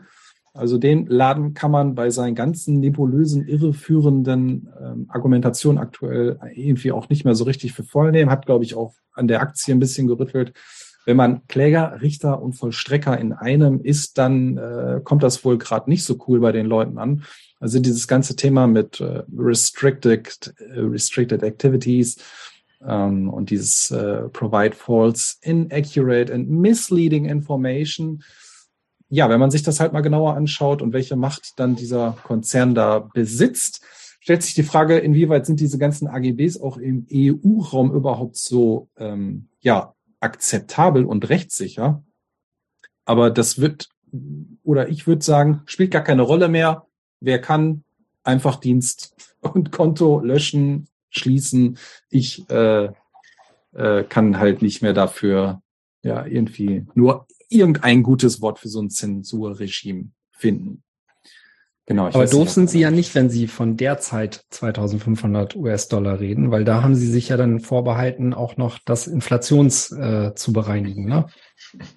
Ich glaube, je nach Aufwand, den PayPal am Ende betreiben muss, vielleicht weil auch, ähm, ja, wer auch immer sich noch dazu meldet bei irgendeinem, also es betrifft ja nicht nur Privatleute, es kann ja auch Firmen treffen, dass da auf jeden Fall noch andere Summen entstehen könnten, ja. Die sagen einfach, so, ich habe Aufwand X gehabt im Zeitraum Y und zack, ähm, zahlst du mal was ganz anderes. Ähm, okay, die können natürlich sagen, du musst eine Strafe zahlen, aber es kann ja auch so sein, dass man, wenn man vielleicht darauf angewiesen ist, wobei es gibt eigentlich sehr viele Alternativen auf dem Markt mittlerweile, dass natürlich auch einfach dein Konto halt gesperrt wird. Ne? Also man hat es ja schon in der Vergangenheit gesehen, ähm, ist dein Bart zu lang und du siehst irgendwie komisch aus und hast vielleicht den falschen Namen, dann ist auch einfach so mal dein Konto direkt gesperrt, ohne sich vorher mal zu melden. Also es ist die, die, die Handhabe und, und so wie man mit dem ganzen Thema umgeht und mit Kunden ist irgendwie sehr, sehr komisch. Vor allen Dingen dieses vor ein paar Wochen erst zurückrudern und sagen, oh, da sind uns ähm, Informationen abhanden gekommen, die sollten gar nicht so announced werden und äh, das kommt ja raus und jetzt ist einfach bekannt, es tut sich gar nichts in der Richtung und es interessiert hier auch überhaupt nicht. Okay, heißt für uns aber, wir müssen alle noch so einen Puffer von 2500 Euro auf dem PayPal-Konto haben, damit die das dann abbuchen können, wenn wir gesperrt werden. Genau, nochmal schnell hart beleidigen, Spaß haben und dann äh, einmal die wilde Hafenrundfahrt mitnehmen und dann vielleicht nicht mehr bei PayPal einsteigen. Ja, keine Ahnung. Also ich kann nur sagen, für mich, und ich kann nur jedem davon abraten, so einen Service weiter zu supporten. Ja, supporten, ich glaube, das richtige Stichwort an der Stelle, weil wenn ich einen Online-Shop habe, habe ich in Deutschland fast keine Wahl und kann PayPal gar nicht nicht akzeptieren. Also im Schnitt ist, glaube ich, so jede dritte Zahlung in Deutschland in einem Online-Shop, die über PayPal abgewickelt wird. Und als Shopbetreiber kann ich dann nicht einfach sagen, ja, ich schmeiße jetzt PayPal als, Akzeptanz, als Akzeptanz raus, weil dann einfach mir der Umsatz flöten geht. Da habe ich aus dem 21-Shop andere Zahlen. und, und das ist, glaube ich, schon ein großes Thema. Und ich meine, die, die kassieren ja auch richtig Gebühren. Die haben, ich weiß nicht, ob es dieses Jahr war oder Ende letzten Jahres, auch die Gebühren erstmal nochmal kräftig erhöht um ein halbes Prozent. Und von dem her, die Händler sind ja gar keine Fans von PayPal eigentlich, aber sie müssen es aktuell akzeptieren. Und wenn jetzt natürlich die Leute in Deutschland anfangen, ähm, weniger PayPal zu nutzen, dann fällt es entsprechend natürlich auch leider, leichter zu sagen, ja, okay, irgendwann schmeiße ich PayPal jetzt mal raus und dann, dann nimmt diese Marktmacht ein bisschen ab. Und ich glaube, das ist für die auch ein schmaler Grad. Äh, jetzt haben sie ordentlich Gegenwind gekriegt und wenn da tatsächlich mal Fälle auch kommen, wo da dann Konten noch massiver äh, eingefroren werden. Ich kenne da auch Fälle von Unternehmern, die einfach mal fünfstellige Beträge, war halt Konto eingefroren. Und wenn das äh, wirklich mal überhand nimmt, dann kippt die Stimmung, glaube ich, auch irgendwann. Aber es ist ja auch nicht so, dass es solche Fälle nicht schon sehr publik äh, recht oft gegeben hätte. Ne? Also da liest man ja ähm, jetzt auch unabhängig von diesen neuesten Entwicklungen immer mal wieder von. Ja, aber sie sind halt vor allem in Deutschland zu groß, was die Marktmacht angeht. Ja, du hast aber schon immer noch andere Zahlungsmethoden. Weiß nicht, was da noch so im Raum steht, neben Klarna klar, und Klarna Kreditkarte, ähm, Ja, aber Kreditkarte- Sofortüberweisung. Also Sofortüberweisung Bitcoin gehört- habe ich auch mal gehört, kann man als Zahlungsmittel nehmen. Ähm, Ja, aber jetzt das Beispiel Kreditkarte ähm, haben viele über PayPal wieder angebunden. Das heißt, da hängen sie auch wieder drin. Ja, weil Also es ist einfach so verführerisch stumm halt auch gemacht. Das ist ja nichts Ja. anderes, wie wenn du bei Amazon was kaufen gehst. Heute musst du ja nur noch einen Wisch machen und eine bam, Ja. fertig. Du musst nichts anderes mehr eingeben. Es ist halt komfortabel, aber es gibt halt auch Alternativen. Oder man sagt einfach, ich nimm mir halt die zehn Sekunden mehr, die eine andere Sache an Zeit kostet. Und Shop-Betreibern kann man ja immer nur wieder raten, beschäftigt euch mit der Implementierung BTC Pay Server etc. pp. Und fangt mal klein an. Euer ganzes Business wird ja jetzt nicht überrannt von drei Milliarden Bitcoin-Zahlungen. Aber da kommen wir nachher noch zu. Bisschen Afrika, auch eine geile Entwicklung. Ähm, ja, also, äh, keine Ahnung. Ich kann nur privat immer wieder, also ich habe es jetzt gestern wieder gesehen. Ich hatte noch ähm, äh, was gebucht, wo wir ge gestern noch hinfahren wollten. Und natürlich springt dir sofort PayPal ins Gesicht. Ja, habe ich aber nicht genutzt. So. Also Punkt. Einfach mal strikt sagen, nee, ist nicht. Fertig, aus die Maus. Aber weil du und Lodi äh, diesen Kontrast Afrika und Deutschland gerade aufbringen, ich finde das interessant. Ne? Also auch da zeigt sich wieder einmal, wird diese Revolution nicht hier von Deutschland ausgehen, sondern Ja. die wird halt aus den Schwellenländern kommen, wo sie damit eben dank Bitcoin die Möglichkeit haben, so einen quasi monetären Zivilisationsschritt zu leapfroggen und ähm, ja, da einfach diesen ganzen Quatsch gar nicht machen zu müssen. Und ähm, ja, also da kann man umso bullischer sein, weil hier in Deutschland äh, oder überhaupt dem europäischen Raum wird da jede Menge Unlearning erstmal stattfinden müssen, bis man dann die Augen frei hat für die dann offensichtliche Lösung. Ja, wir können ja einfach jetzt, wo, wir- wo wir eh schon angesprochen haben, kann ich ja mal eben hinspringen. Also in Afrika, ähm, der zweitgrößte Einzelhändler, Pick and Pay, äh, ich finde den Namen schon geil, implementiert Bitcoin Lightning Zahlungen. Der, der, der Einzelhändler gab jetzt diese Woche äh, bekannt, dass die Kunden mit jeder Bitcoin Lightning App bezahlen können. Ähm, die haben erst angefangen vor fünf Monaten mit zehn Geschäften, glaube ich, schon drin und ein paar ausgewählten Testern, das ganze Projekt halt mal zu testen.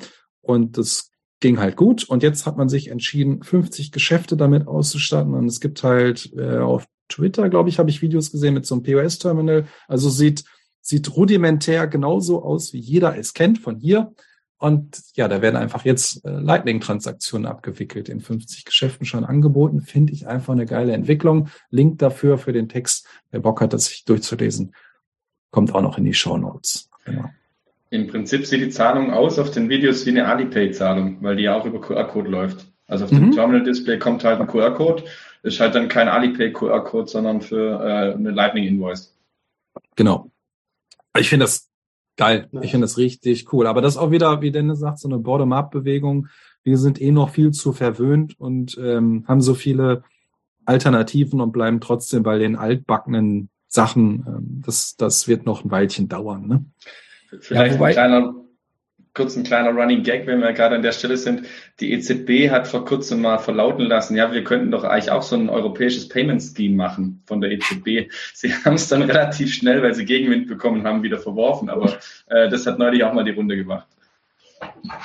Ja, ich wollte das auch positiv gerade nochmal äh, abschließen, indem ich äh, meine vorige Aussage dann doch so ein bisschen einhole. Und jeder, der auf Meetups geht, wird es ja ähnlich sehen. Da tut sich doch im Kleinen immer mal wieder ein bisschen was. Ne? Also vielleicht haben wir hier in Bremen demnächst auch die Möglichkeit, auf dem Meetup äh, mit Bitcoin zu zahlen. Und all diese kleinen Dinge passieren dann ja doch irgendwie so. Ne? Nur es ist halt aktuell noch nicht so der große Normalfall und äh, ja, wie gesagt, ich glaube, die Revolution findet anders statt, aber ein paar Leute kriegen es hier ja doch noch mit. Genau, dann machen wir mal weiter. Und zwar habe ich da noch was gelesen zum Thema Russland. Ähm, anscheinend gibt's dort immer mehr Bitcoin-ATMs Also laut einem Pressebericht ähm, wird das wohl gerade stark angenommen und äh, genutzt. Mehrere Dutzend Bitcoin-ATMs sind inzwischen im ganzen Land verteilt. Ist auf die Größe von Russland aber eigentlich äh, Furz, würde ich mal sagen. Ähm, aber die ganzen regulatorischen Rahmenbedingungen sind ja eigentlich noch gar nicht so ganz klar. Trotzdem hat äh, Rusbit in der Hauptstadt 14 neue ATMs aufgestellt. Die Gesamtzahl beläuft sich aktuell auf 52 Geräte. Und aber anscheinend nehmen die Leute das halt stark an, was mich ein bisschen irritiert, weil die äh, föderale Steuerbehörde ist direkt involviert mit der Registrierungskasse und der Überprüfung der Identität und äh, alle Kryptoadressen werden aufgezeichnet. also ähm, der eine oder andere wird wahrscheinlich jetzt seinen Spaß haben. Also ist halt ein No-Go. Ne? Ich glaube, wer bei 21 ist, hat schon mitbekommen, dass es irgendwie ziemlich eklig ist, wenn so viele Daten irgendwo rumgrasieren und gesammelt werden und man halt da nicht mehr anonym irgendwas kaufen kann. Aber es scheint irgendwie im Verhältnis zum Fiat-System gerade für die Leute eine sehr attraktive Sache zu sein. Und dazu muss man wissen, man kann an den ATMs auch gar nicht gerade in Fiat wechseln. Also du kriegst gar nichts zurück. Ja. Was ich jetzt nicht so problematisch finde, weil wer will schon zurück in Fiat, aber ist halt momentan dort nicht möglich. Genau. So. Was habe ich da noch? Visa mit eigener Wallet ich hatte das gar nicht so richtig auf dem Schirm, aber äh, Visa scheint da wohl stark äh, involviert zu sein und sehr aktiv zu sein. Die arbeiten aktuell schon mit 65 Unternehmen zusammen und haben Partnerschaften, wo sie halt ähm, ja darunter Börsen, Wallet-Dienstleister und Kryptozahlung in über 80 Millionen Händlern, ja über 80 Millionen Händlern ermöglichen. Und Visa hatte Dezember 2021 damit begonnen, Kryptoberatungsdienste anzubieten. Und nun gibt es äh, einen weiteren Antrag, den man ja so ein bisschen im großen Stil eingeführt hat. Man möchte halt doch noch stärker ins Kryptogeschäft eingehen und Visa hat zwei Markenanmeldungen eingereicht. Die Pläne für die Verwaltung digitaler Virtual and Cryptocurrency Transactions, Digital Currency plus Cryptocurrency Wallets, NFTs, bla bla bla. Also das ganze Schmodder-Buzzword-Kommando einmal durchgeschliffen. Ähm, mal schauen, wie der Gigant jetzt mit diesen, äh, als, als einer der großen Zahlungsdienstleister, was er da für ein Netzwerk aufbauen will. Ähm, und ob das vielleicht in erstmal einer ähnlichen Form wie bei PayPal sein wird. PayPal hat ja auch in den USA erstmal gesagt, nee, nee, wer was macht, bleibt erstmal nur in unserem Kreise und äh, mit Auszahlungen woanders hin ist sowieso nicht. Also da mal gucken, was sich Visa einfallen lassen möchte. Aber ich glaube, äh, von dem Kuchen wollen die auch ordentlich was abhaben. Ich glaube, das ist nicht nur Visa, also passiert unfassbar viel in letzter Zeit äh, im, im ganzen Payment-Markt. Also mhm. egal ob Visa, Mastercard, die sind da natürlich alle hinterher, weil sie wissen, wenn sich da, egal ob es jetzt ein Stablecoin ist oder ob es Bitcoin ist, egal was sich da durchsetzt, wenn sie nicht dabei sind, äh, dann sind sie weg vom Fenster. Ich war vor kurzem ähm, bei der Crypto Assets Conference in Frankfurt. Die Reaktion habe ich gewartet. Ähm, und äh, man, man sieht tatsächlich, das war ein Blockchain Center, also von Philipp Sandner und Co. Mhm. Und man merkt, also alles, was irgendwie mit Banken, Finanzdienstleistungen zu tun hat oder EY und Co. waren alle da. Da passiert brutal viel. Natürlich ist es nicht Bitcoin only oder sogar eher weniger Bitcoin häufig, aber diese Infrastruktur mit Wallet und Co., das wird ein Riesenthema in nächster Zeit werden und da spielen alle Großen mit. Also da passiert brutal viel gerade im Hintergrund. Da werden bestimmt auch viele Sachen in den nächsten Monaten dann noch live gehen. Wenn du sagst, das ist eher weniger Bitcoin, woran sind die interessiert? Also auch nicht irgendwie ein Affenbildchen oder irgendwas. Ähm, das hat mich ein bisschen überrascht, weil das habe ich eigentlich fast erwartet, dass da viel in der Richtung passiert. Ähm, aber vor allem im Bankenumfeld passiert viel. Wie baut man eine Infrastruktur für irgendwas im Bereich Krypto auf, beziehungsweise vor allem dann auch das Thema Tokenisierung. Also nicht nur NFT-Bildchen oder sowas, sondern generell alles, was irgendwie mit Tokenisierung ist. Also da müssen wir Bitcoiner uns auch damit abfinden, egal ob wir es gut oder schlecht finden. Das wird ein riesen Ding die nächsten Jahre werden. Dass alles Mögliche auf die Blockchain gepackt wird, egal ob ich eine Blockchain brauche oder nicht. Aber prinzipiell auf das wollte ich eben raus. Diese Infrastruktur mit Wallet und so weiter ist die gleiche und die Anbindung an irgendwelche DLT-Systeme. Also da passiert echt brutal viel gerade im Hintergrund, weil alle erkannt haben, okay, man muss in dem Bereich aktiv werden probiere das gerade nochmal einzuordnen. Was habe ich denn letztens gelesen? Irgendein, oh, war das Binance oder wer war das? Will auch irgendwie noch ein riesiges Netzwerk anbieten für CBDC und so weiter. War das denn? Ah, ich kriege das jetzt gar nicht mehr auf Kette. Hab ich Also. Binance hat jetzt irgendwas so, so ein Pendant mit Oracles zu Chainlink gelauncht. Ja, ir- irgendwie sowas. Aber dort habe ich viel CBDC gelesen und das fand ich schon wieder auch noch zusätzlich abschreckend zu dem ganzen Portfolio. Aber egal. Okay. Komm, machen wir mal weiter. Und zwar Hongkong. Hongkong hat sich mal wieder gemeldet. Dort gab es ja in der Vergangenheit schon einige politische Unruhen und ähm, ich glaube, das hat jeder so ein bisschen am Rande mitbekommen. Aber die möchten jetzt wieder im Finanzsektor Fuß fassen. So heißt es, dass sich das Finanzministerium in Hongkong digitalen Vermögenswerten öffnen will. Also nicht nur für äh, Firmen, große Investoren, sondern auch Kleinanleger sollen jetzt zum Zuge kommen. Man möchte sich auf virtuelle und also Werte und Dienstleistungen einlassen. So möchte man halt ähm, wieder ein großes Zentrum bilden auf diesem Markt.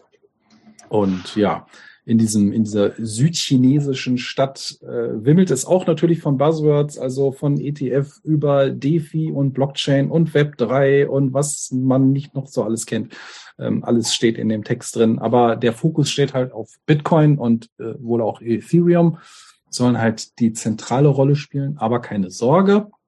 Im Gegensatz zu Japan möchte man weiter festhalten an CBDC, also auch wenn man die ähm, Einführung forciert in Richtung Bitcoin und anderen digitalen Assets, ähm, möchte man da CBDC natürlich weiter voranbringen und ist ja auch überhaupt in, in China schon ein sehr, sehr starkes Thema und tangiert viele soziale Bereiche. Ja. So. Nicht nur im Guten. Nicht nur im Guten, vielmehr im Schlechten. Ähm, genau. So, Afrika hatten wir schon. So, was haben wir denn dann da noch? Ähm, Lodi, wir haben dich ja reingeholt, weil du warst ja so ein bisschen unterwegs. Zur Crypto Assets Und ich habe mir gedacht, bevor du das in deinem eigenen Podcast chillst, dann machst du das doch mal lieber bei uns. Das, das war tatsächlich der Plan. Äh, Ich habe mir Notizen gemacht während der Konferenz. Oh, das könnte ich erzählen, das könnte ich erzählen. Äh, Von dem her, ich mache es aber auch sehr, sehr gerne hier natürlich. Das freut mich. Ja. Also ich war in Lugano, für alle, die es nicht mitbekommen haben, da war diese Plan B Conference und ähm, Lugano ist, ich weiß nicht, ob es der südlichste Zipfel ist, aber einer der südlichsten Zipfel äh, der Schweiz, ähm, in der italienischsprachigen Schweiz. Wir hatten unfassbar gutes Wetter äh, für Ende Oktober, also äh, T-Shirt, kurze Hose. Ähm, also danke an die gute Arbeit der Miner. Dank denen war es wahrscheinlich so warm dort unten. Ähm, also hat sich, hat sich allein aus dem sommerlichen Wetter gelohnt. Mega schön dort auch mit See und so weiter. Also die, die Parameter waren schon mal gut. Was ich spannend fand, es war, ich würde sagen, es war so eine Art Kongress. Also es war ein Kongresszentrum mit verschiedenen Räumen, wo Vorträge waren und ähm, wirklich die Speaker, alles, was international irgendwie Rang und Namen hat, war mit dabei. Und ich würde sagen, mindestens ein Drittel der Personen, die vor Ort war, war aus Industrie, Finanzen, woher auch immer, aber man hat gesehen, die waren offiziell unterwegs, weil die waren im Hemd, Jackett und so weiter. Also es war jetzt nicht das typische Pleb-Event auf jeden Fall. Von uns in Anführungszeichen, also so 21 Community würde ich sagen, waren es gut 30 Leute. Ähm, vor allem natürlich Schweizer, ein paar aus Süddeutschland, weil einfach der Weg da am, am nächsten war. Und ja, wir haben natürlich dann so ein bisschen unser Ding durchgezogen. Ähm, ich fand es mega spannend, äh, generell, was so in Lugano selber passiert ist. Also wer das nicht mitbekommen hat, Lugano hat Bitcoin und ich glaube Tether auch offiziell äh, zum Zahlungsmittel ernannt oder irgendwas in die Richtung. Also forcieren dieses Thema auf jeden Fall. Es gibt in Lugano äh, mittlerweile 65 Händler, die Bitcoin akzeptieren. Also die im Prinzip äh, Lightning vor allem äh, akzeptieren. Das heißt, wenn man da durch die Stadt läuft, sieht man überall äh, Bitcoin-Akzeptanzaufkleber. Und wir waren natürlich dann auch äh, entsprechend in der Pizzeria essen. Ich war am ersten Tag, glaube wo ich dort war, zum ersten Mal nach fünf Jahren oder so wieder bei McDonalds. Aber ich wollte einfach mit Lightning zahlen. Und es war durchaus interessant, da ich aus dem Payment-Bereich komme. Also die haben da im Prinzip so ein zusätzliches äh, Terminal, also nicht das EC-Gerät, was man sonst nutzt oder für Kreditkarten, sondern ein zusätzliches. Und ich muss sagen, für mich dauert es zu lange. Also die Zahlung dauert länger als eine Kartenzahlung stand heute. Ähm, wussten wir dann natürlich nicht, warum. Das hat so ich schätze, fünf, sechs Sekunden gedauert, bis der Händler gesehen hat, ja, die Zahlung ist durch. Also bei mir hat man es sofort gesehen. Ich habe Wallet of Satoshi benutzt, also an Note oder sowas lag es nicht, auch nicht an Tor oder sowas. Aber es hat für den Händler zu lange gedauert. Und ich habe dann auf der Konferenz äh, mit jemand gesprochen, die, die diese äh, Geräte im Prinzip aufgestellt haben. Und die haben gesagt, ja, sie brauchen so anderthalb bis zwei Sekunden, bis die Zahlung durch ist und der Händler das sieht. Und jetzt kommt das Spannende. Ähm, dann sind aber noch irgendwelche Prüfungen sinngemäß Geldwäscheprüfung oder ähnliches. Dann habe ich ihn gefragt, was sie bei Lightning denn für Geldwäsche prüfen. Hat er nur mit den Schultern gezuckt, sie müssen es einfach tun. Also das scheint irgendeine Regulatorik im Hintergrund zu sein, die den ganzen Prozessstand heute auf jeden Fall verlangsamt. Und das hat mich schon ein bisschen geärgert, weil ich finde, ähm, es muss mindestens so schnell sein wie eine Kartenzahlung. Aber das scheint es noch nicht der Fall zu sein. Was auch interessant war, in der Pizzeria habe ich dann äh, mit dem Kellner gesprochen, als er abkassiert hat. Es standen natürlich dann 20 Leute von uns da und jeder hat äh, in Lightning bezahlt, hat dann entsprechend lang gedauert. Und ich habe ihn dann gefragt, was sie zahlen für das EC-Gerät, also was die Transaktion dort kostet. Dann hat er gemeint, ja nix, das zahlt die Stadt. Also die Stadt hat offensichtlich für 65 Händler heute schon und demnächst sollen es 100 sein, diese Geräte bereitgestellt und die Transaktionen kosten nichts. Und deshalb ist das für die vor Ort natürlich auch interessant. Und er meinte, wenn jetzt keine Konferenz ist, zahlen ein Prozent der Leute etwa mit Bitcoin, was ich gar nicht so schlecht finde, ehrlich gesagt. Hm. Ja. Hast, hast du dir äh, irgendwie bestimmt äh, Panels oder so angehört, angeguckt? Wie war so? Ja, da fragst du jetzt natürlich den Falschen. Äh, also ich habe zwei Panels mehr gesehen als in Innsbruck, weil ich habe genau zwei gesehen dieses Mal. äh, ähm, ja, beim einen bin ich echt fast eingenippt, da bin ich wieder raus. Ähm, also es, es war gut gefüllt, muss man sagen. Mhm. Ähm, es war so ein bisschen, ich konnte gar nicht sagen, wie viele Leute da sind. Es waren wohl 1700 Leute in Summe, aber es hat sich in diesen verschiedenen Gebäuden so ein bisschen verteilt immer. Es gab einen großen Raum, ähm, wo, wo so die Mainstage war. Die kleineren Räume, ähm, wo dann teilweise Adam Beck vorgetragen hat, aber auch Nick Sabo, die waren viel zu klein. Also wenn so ein namhafter Speaker da ist, da haben sich die Leute natürlich gequetscht und sind nicht mehr reingekommen. Also die, es war schon interessant, war wie gesagt hochkarätige Speaker, aber ich hatte so das Gefühl, die, die da drin saßen, waren jetzt nicht großartig wir Plebs, ähm, weil ich glaube auch, wir lernen da nicht allzu viel, weil wir alles schon irgendwo mitbekommen haben auf Twitter, in Podcasts oder sonst was. Das waren hauptsächlich, glaube ich, dann auch viele halt, ja, ich, ich sage jetzt mal, die im Hemd und Jackett, die halt irgendwie aus der Industrie oder so kommen, die ein bisschen neuer an dem Thema sind, für die das perfekt war, weil manchmal das Niveau war auch angeschrieben, äh, Beginnerniveau oder sowas. Ähm, da, da sitzt von uns natürlich jetzt keiner rein, der sich seit Jahren mit dem Thema auseinandersetzt. Aber war wirklich bunte Vielfalt und, das ist vielleicht auch noch interessant, auf den Bühnen, so habe ich von allen mitbekommen, war es wirklich Bitcoin only. Also egal wer auf der Bühne war, was man jetzt sagen muss bei den Sponsoren, also es gab so, so messeähnliche Stände, da war es mehr so Shitcoin only. Also Lipa war da. Ich glaube, sonst, ich hoffe, ich vergesse jetzt keinen, war jetzt da echt fast keine Bitcoin-Firma mehr. Ähm, da war sehr viel äh, Shitcoinerei. Aber wahrscheinlich finanzieren sie es halt über die, schätze ich jetzt einfach mal. Also das war interessant. Aber auf den Bühnen auf jeden Fall war wohl wirklich äh, nur, nur Bitcoin. Okay, ich habe was auf Twitter noch zum, glaube zum Abschluss gesehen mit den äh, Drohnen da am Himmel. Ja, das Hast gab du dir das noch gegeben? Es gab eine ziemlich coole Drohnenshow. Ähm, wir waren aber gerade in der Pizzeria. Zwei sind dann zurückgelaufen, die haben uns das Video gezeigt. Äh, ich wollte nicht auf, auf, eine kalte Pizza dann hoffen. Äh, ja. Aber die muss ziemlich cool gewesen sein, ja.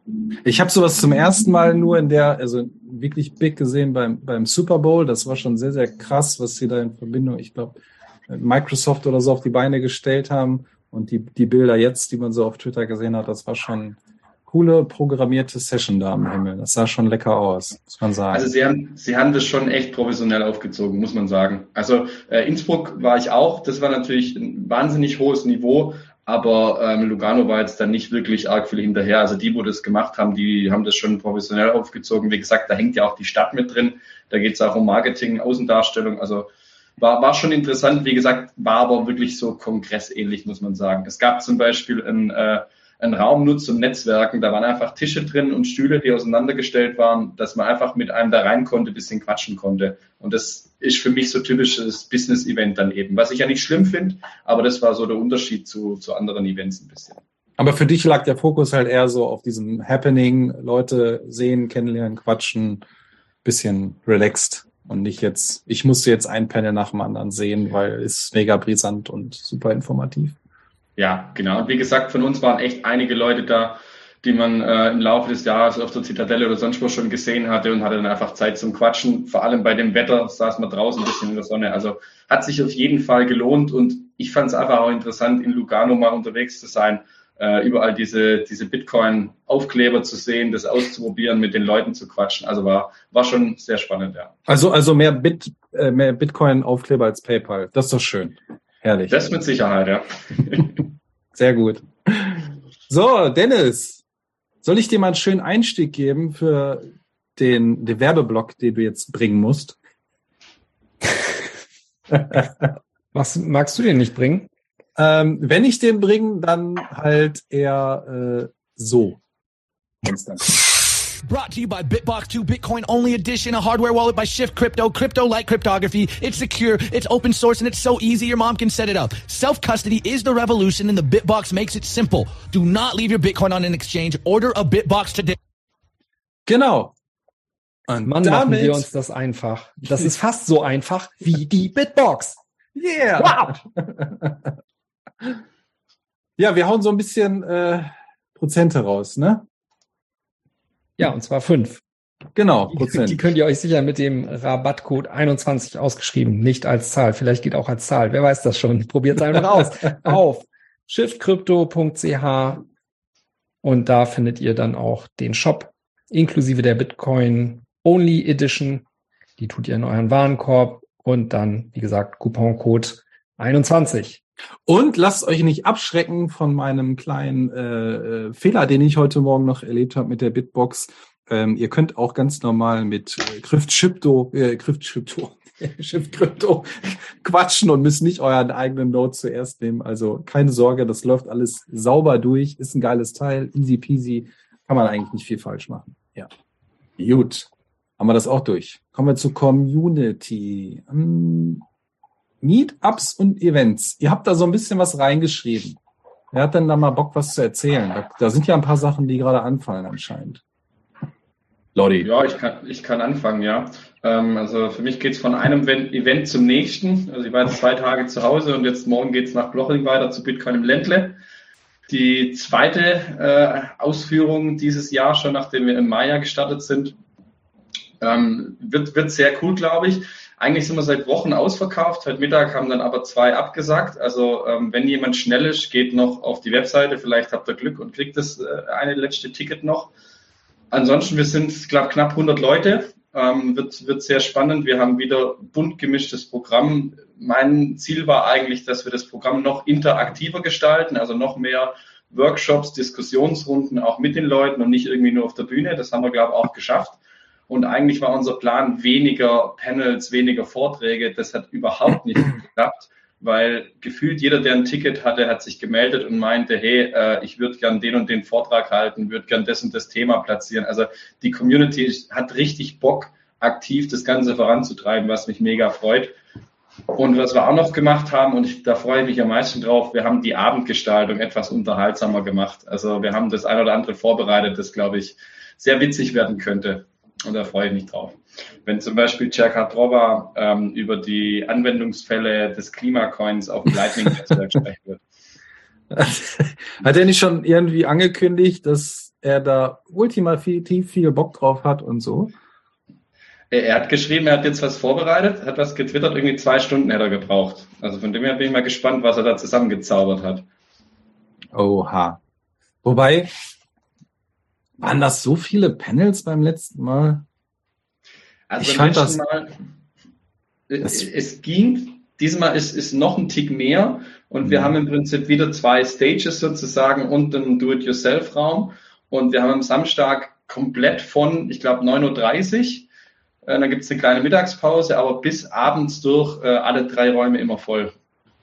Also tatsächlich volles Programm, wo man sich dann entscheiden muss, wo man dann äh, reinsitzen will oder was man dann vielleicht mal auslässt.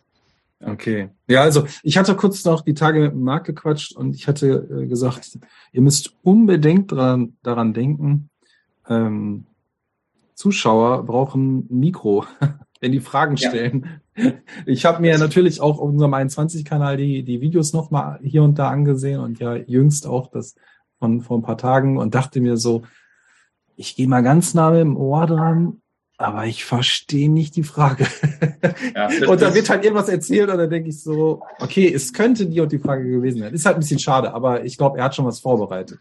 Genau, das war so ein Learning, das wir beim ersten Mal äh, hatten, dass wir jetzt gesagt haben, wir brauchen Bluetooth-Mikrofone, die wir den Leuten mitgeben können. Ja, auf jeden Fall. Genau, das ist eine sehr coole Sache. Also schon mal da auch viel, viel Spaß allen Leuten, die da am Wochenende hinfahren. Gute Fahrt, gute Zeit und ähm, komm gut zurück. Du hattest noch was. Ja, ich wollte nur noch eins ergänzen, auf was ich mich am meisten freue. Und zwar, wir werden Bitcoin Activity spielen. Das haben wir jetzt tatsächlich getestet am Wochenende. Ich hatte es dabei, also im Prinzip Activity, Pantomime und Co. mit Bitcoin begriffen. Da freue ich mich schon am meisten drauf. Das wird, glaube ich, sehr, sehr witzig werden. Aha, also letztes Mal hatten wir auch ein lustiges Spiel. Ich glaube, das hatten wir auf der Zitadelle auch. Wie hieß das denn nochmal? Das war dem... Kahoot mit dem, ja, mit dem genau. Quiz. Ja, ja. Haben wir gesagt, das macht jeder, wir wollen was Neues. Ja, das ist, das ist gut. Aber ich meine, es war auf jeden Fall wie immer sehr lustig, aber ich bin gespannt euer Feedback. Ja, sehr schön. Cool. Gut, der Quilly, du hast auch noch ein bisschen was dabei. Jo, allerdings, also wo die Zitadelle gerade gefallen ist, also Leute, nur noch 252 Tage bis zur Zitadelle, also durchhalten. Das war das ja. Erste, ja. Dann ist mir aufgefallen, ja, in die, in, im Sauerland gibt's eine neue Meetup-Gruppe. Also wenn ihr in der Nähe wohnt, Pflicht, dabei zu treten. Dann, wo sind wir da? Am 4.11. haben wir da einen Bitcoin-Stammtisch in Wien. Da wird anscheinend gerade äh, georange-pillt. Also es ist sehr cool, dass da auch was weitergeht. Und ich glaube, ein riesiges Thema, auch was alle Meetups angeht, sind diese Lightning-Tip-Cards. Ich weiß nicht, ob ihr die schon verwendet habt, aber die ist wirklich super, den Leuten so mitzugeben als Trinkgeld anstelle von äh, ja, Euro, Dollar, whatever. Einfach damit die Leute dann ersten Kontakt haben mit Bitcoin und Lightning und dann zu Hause nochmal und einfach sich dann still und ja, still zu Hause damit beschäftigen können, ja. Weil, wir haben am Anfang immer so gefragt, okay, ja, darf ich dir das Trinkgeld so geben? Äh, via Lightning, also vor Ort, äh, waren die Personen äh, zumeist so zurückhaltend, so, nee, was ist das? Aber mit dieser Lightning-Tipcard, also die ist ja so auf Papier gedruckt, so ein QR-Code, da hat die Person auch zu Hause nochmal die Möglichkeit, sich so in aller Ruhe damit auseinanderzusetzen und ist nicht in dieser seltsamen ja, Situation unter genau, Druck. Genau, darum geht's. Also das kann ich anderen Meetups dann nur wärmstens empfehlen. Und ja, ist schon Standard da. Habt ihr da mhm. noch ein bisschen, also ist bei dieser Tippcard noch ein bisschen äh, irgendwie ein QR-Code oder ein URL dabei, damit man weiß, ähm, als, als kompletter Anfänger, wo, wo fange ich überhaupt jetzt an, mich zu informieren? Ja, ich glaube, das stammt von Satoshi Engineering. Also einfach mal auf Twitter schauen. Ich habe selbst noch nicht ausprobiert. Ich habe sie nur fleißig verteilt. Also ich habe das Erstellen da erfolgreich dezentralisiert. Und ja, dann ausgeteilt, also einfach das Satoshi Engineering da äh, sieht man auch mehrere Tweets dazu und Best Practices, also kann ich jedem nur wärmstens empfehlen. Dann, wo wir gerade bei Österreich sind, BTC 23 Ticketverkauf startet am 21.12. um 21.21 Uhr. 21. Ja, schön, dass es wieder in Innsbruck da stattfindet. Und ja, ich persönlich bin da schon mega bullisch drauf. Und ja, ich hoffe, man sieht da einige Plebs. Sehr gut. Auf jeden Fall. Gut, dann habe ich noch was zugespielt bekommen, was wir anscheinend ein bisschen verschlafen haben. Ähm, und zwar gerne verkünden wir, dass die Schweizer Community jetzt auch eine Website hat, unter anderem extra für Leute ohne Telegram. Es erwarten euch Meetup-Kalender, Bitcoin-Wiki, Community-Links und Blogbeiträge. Also bitte auf dezentralschweiz.ch mal gehen die Leute haben da eine entsprechende Website für euch vorbereitet. Ähm, und wer Schweizer Projekte starten möchte, ähm, sollte sich dann mal bitte an Bitcoiner 804 wenden. Und hier nochmal gilt ein ganz besonderes Dankeschön an Lex Crypto mit einer Null am Ende und halt Bitcoiner 804. Also, liebe Schweizer, beteiligt euch gerne und supportet das Ganze und mischt da ordentlich mit. Uns hat ja auch schon mal ein Video aus der Schweiz ereilt, äh, so ein kleines Umfragevideo, das war auch sehr interessant. Also wer da auch nochmal Bock hat, hier nochmal in die große Runde, ich weiß, Bärenmarkt und so, bla bla bla, Inflation, alle sind im Panikmodus, aber wer da nochmal irgendwie was in Richtung Umfrage machen will oder Orange Pillen oder er sagt, ey, ich habe hier einen coolen Bauernhof und den habe ich zu Lightning gebracht und die möchten ein bisschen was zeigen, immer gerne auch als Videomaterial verwenden, solange die Leute Lust und Spaß daran haben. Ich weiß nicht, ob ihr es in den letzten Wochen schon äh, geschillt habt äh, in der Newsfolge.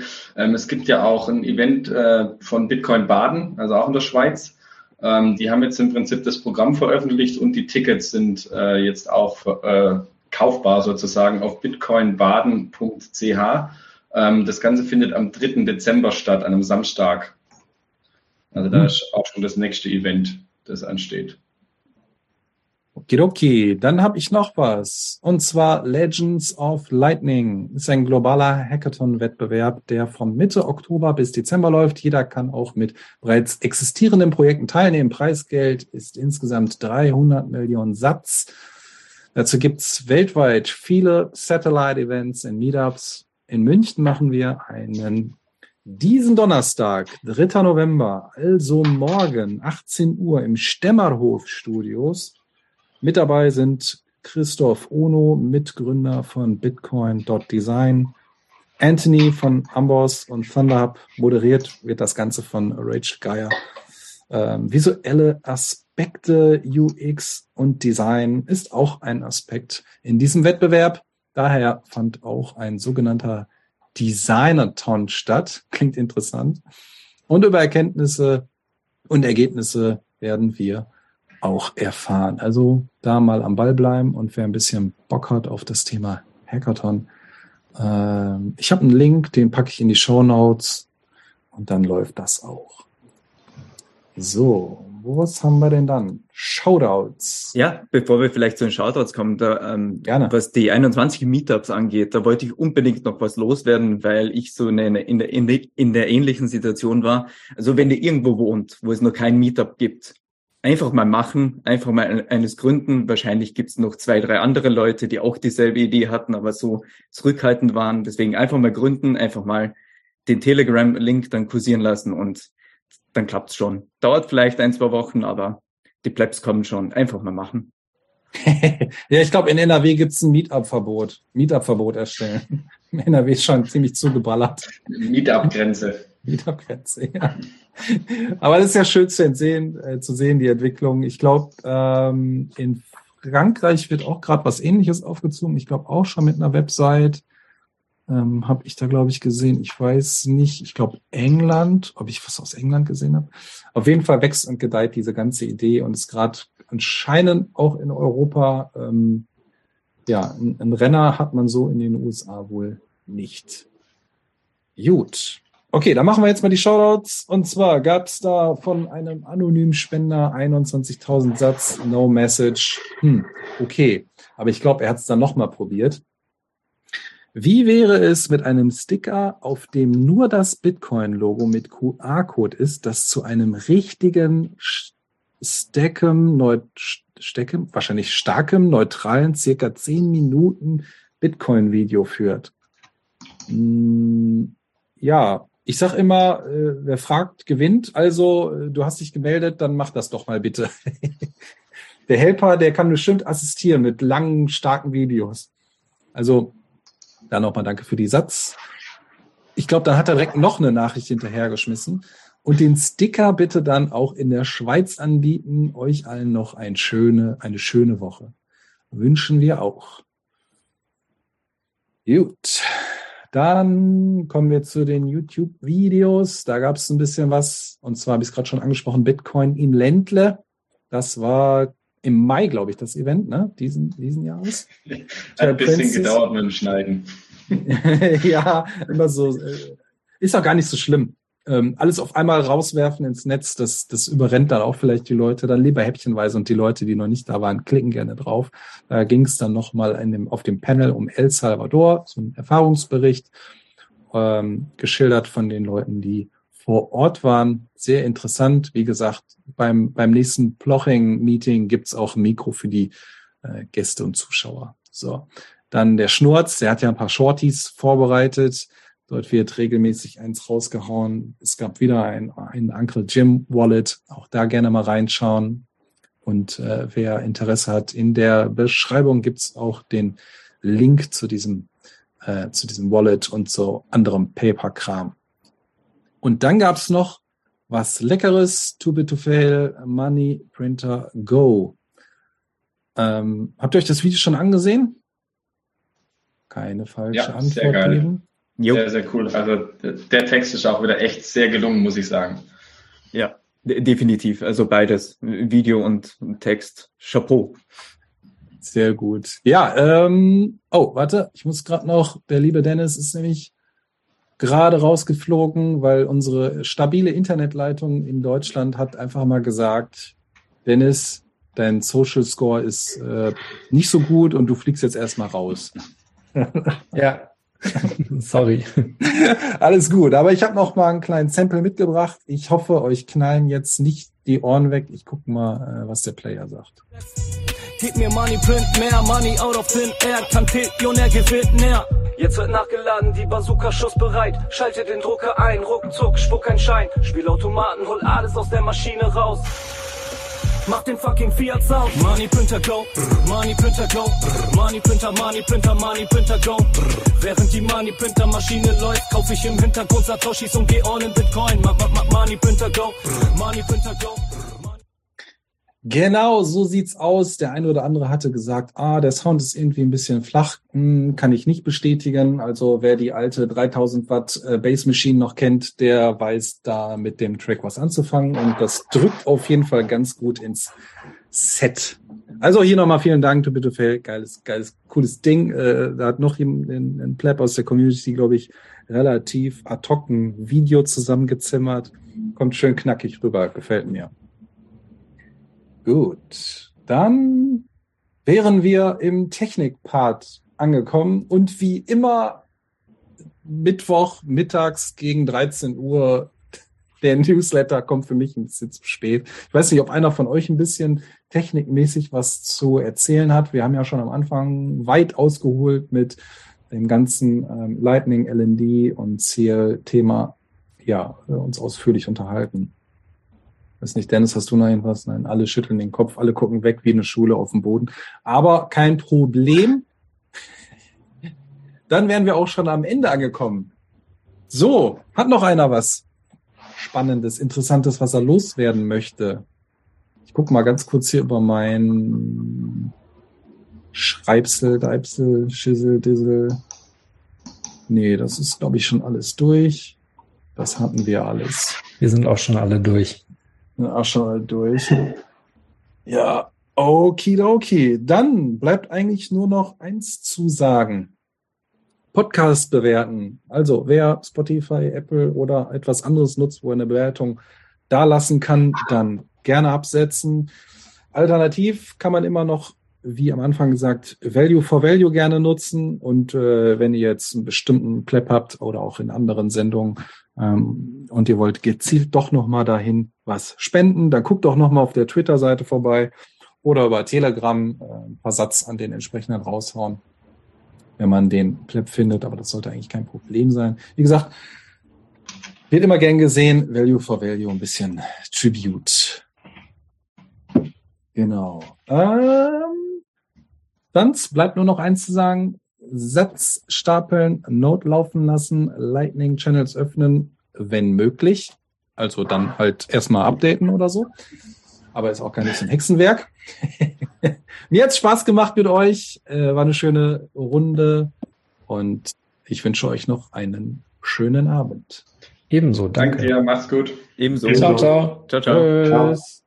If you're new and you're first coming in and other people are telling you that the maximalists are, they're, they're closed-minded, bro, and they don't understand and they're stupid and this and that. Bitcoin maximalists are people with experience. You know, the pleb movement was a bunch of people who got dumped on by the ICO promoters and all the bad actors from 2017. And they realized that the only thing that's real here is Bitcoin and that Bitcoin is the risk-free rate and that by just doing very simple, th- listen, hodling Bitcoin is very simple.